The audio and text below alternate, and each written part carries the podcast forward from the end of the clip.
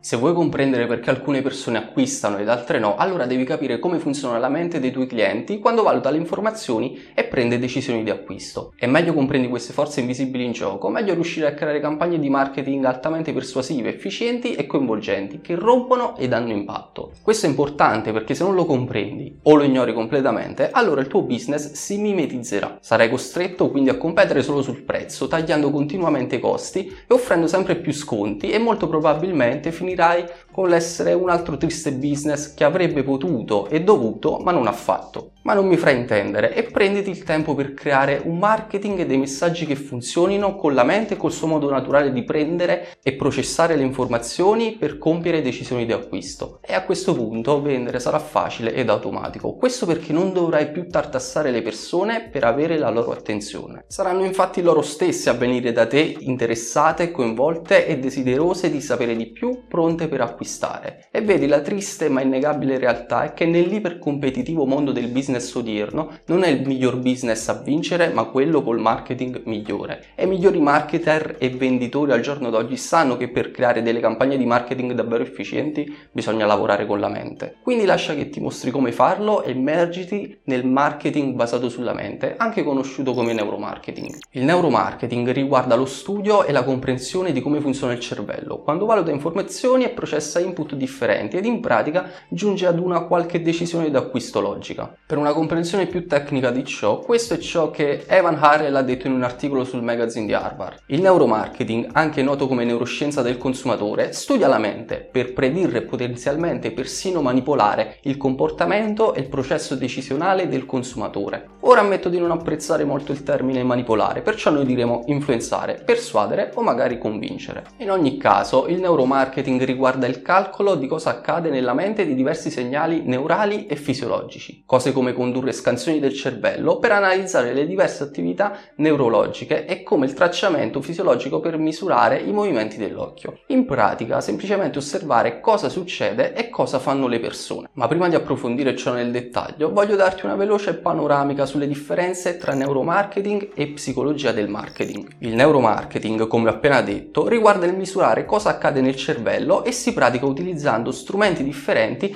ed attrezzature raffinate e sofisticate, come un fMRI che può costare dai 5 milioni di dollari in su e un ERG che ha un costo più accettabile ma comunque molto alto di 20.000 dollari. Sostanzialmente lo studio del neuromarketing è solitamente condotto in qualche laboratorio o ambiente controllato poiché implica la scansione di un cervello che è una cosa abbastanza complessa e la psicologia del marketing invece tratta più che altro ciò che fanno le persone e come si comportano. Ora ovviamente nessuna scienza è perfetta e quindi come ogni cosa è meglio utilizzare un approccio unificato, scegliendo i migliori risultati e gli studi più appropriati da associare al tuo business e alla tua situazione. Quindi la prossima domanda è: perché studiare il neuromarketing? Beh, in una parola soldi e in cinque parole risultati migliori con meno soldi, anche conosciuto come aumento del ROI o ritorno sull'investimento. Il principio fondamentale di tutto ciò è che noi umani non siamo così razionali come ci piace credere.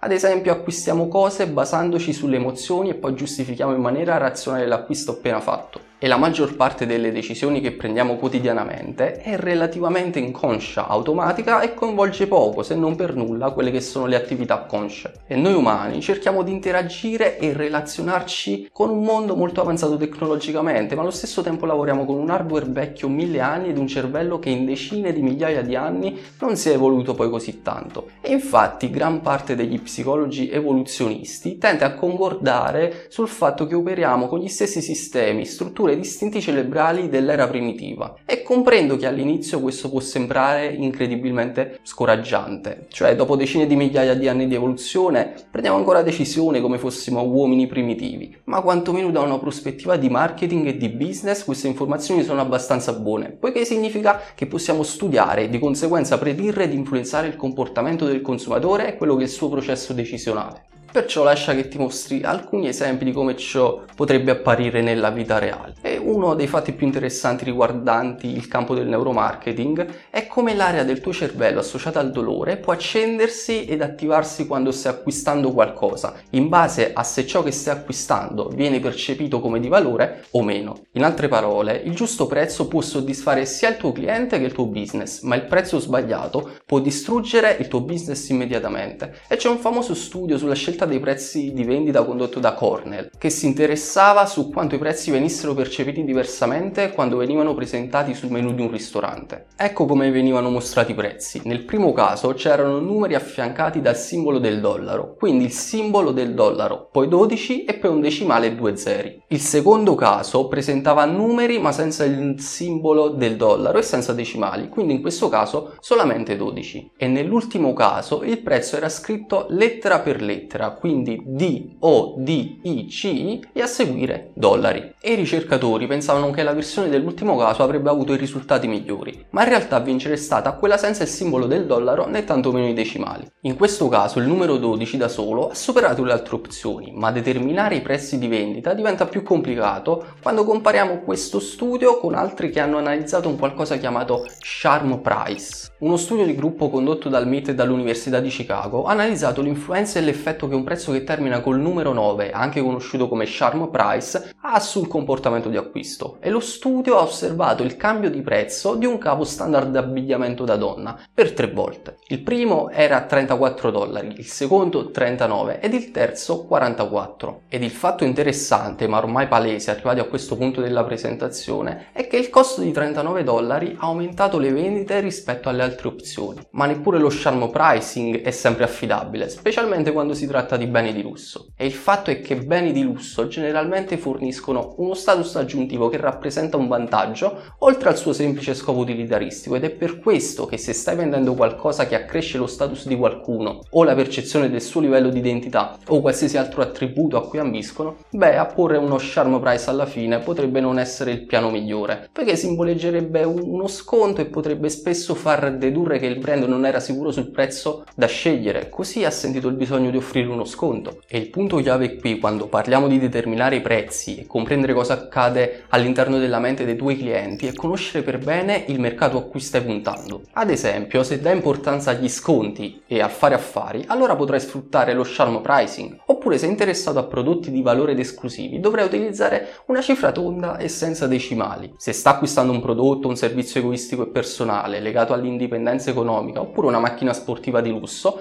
allora in questo caso utilizzerai immagini e simboli finanziari per adescarli e farli agire più egoisticamente in base a quelli che sono i suoi interessi personali. Oppure se ciò che sta acquistando è per qualcun altro come un regalo o una donazione, in questo caso dovrai evitare i simboli per indurlo a ragionare più altruisticamente. Naturalmente un modo per rendere la scelta del prezzo meno problematica è sfruttare l'arte e la scienza del branding per aumentare il valore percepito di quella che è la tua offerta. E noi venditori conosciamo da sempre il potere del branding, ma sembra che adesso se ne occupi anche la scienza. In Germania è stato condotto uno studio dove hanno collegato alcune persone ad una macchina fMRI e gli hanno poi mostrato delle immagini di brand differenti. Alcune erano immagini di brand familiari e ben noti ed altre immagini di brand meno noti e a volte sconosciuti. E ovviamente il cervello non era scontento per le immagini dei brand conosciuti e familiari. Infatti le scansioni dei loro cervelli si attivavano nelle aree associate alle emozioni positive e alla ricompensa. Ma quando ai soggetti venivano presentate immagini di brand meno noti o non familiari, ad attivarsi erano le aree del cervello associate alla memoria. Probabilmente perché cercavano di capire dove li avessero già visti prima, o peggio quelle associate alle emozioni negative. Questo studio ha portato la ricerca alla logica conclusione che il cervello può aver deciso quale auto comprerai prima ancora che tu abbia fatto il test drive. E il punto è che brand potenti suscitano emozioni forti nelle menti dei tuoi clienti e il termine della psicologia del marketing associato a ciò è effetto di mera esposizione, cioè che più qualcuno ti vede e più gli sei familiare, più gli piacerai e più si fiderà di te. Questo è un altro motivo per il quale aumentare i punti di contatto e posizionarsi nella mente delle persone o dei tuoi potenziali clienti è una gran buona idea. Più ti vedono, più ti apprezzano e più si fideranno di te. E un brand potente può persino vincere quelle che sono le tue percezioni, come nel caso del prossimo esempio, con Pepsi contro Coca-Cola. Io infatti ricordo bene la sfida di Pepsi come fosse ieri. Aspettare in fila per avere un piccolo bicchiere pieno d'acqua zuccherata e frizzante e poi dover dire quale avessi preferito. A quel tempo il mio palato infantile poco sofisticato non riusciva a notare una reale differenza, ma secondo Pepsi i risultati erano unanimi nei test effettuati alla cieca in giro per il mondo. Pepsi aveva sconfitto Coca-Cola diventando il vincitore indiscusso per la bevanda dal gusto migliore. È stato così fino a quando i partecipanti non hanno potuto vedere cosa stessero bevendo e nell'istante in cui hanno visto il logo della Coca-Cola tutto è cambiato. Quando i nomi dei brand erano visibili, le parti del cervello associate all'identificazione erano più attive nei partecipanti che stavano bevendo Coca-Cola o guardando il suo logo. E dunque il brand Coca-Cola ha avuto un impatto emotivo estremamente più forte sui partecipanti e li ha indotti tutti a preferire la Coca-Cola rispetto alla Pepsi. E questo impatto è stato talmente forte che anche quando hanno messo il logo della Coca-Cola sulla Pepsi, le persone continuavano a preferire qualsiasi bevanda mostrasse il logo della Coca-Cola. Ma la cosa interessante di tutto ciò è che questa è solamente la punta dell'iceberg e per questo motivo la prossima cosa che vorrei fare è dare un'occhiata al video che ho linkato proprio qui su come utilizzare la psicologia inversa per aumentare le vendite senza quasi alcuno sforzo. Quindi dagli un'occhiata. Ciao!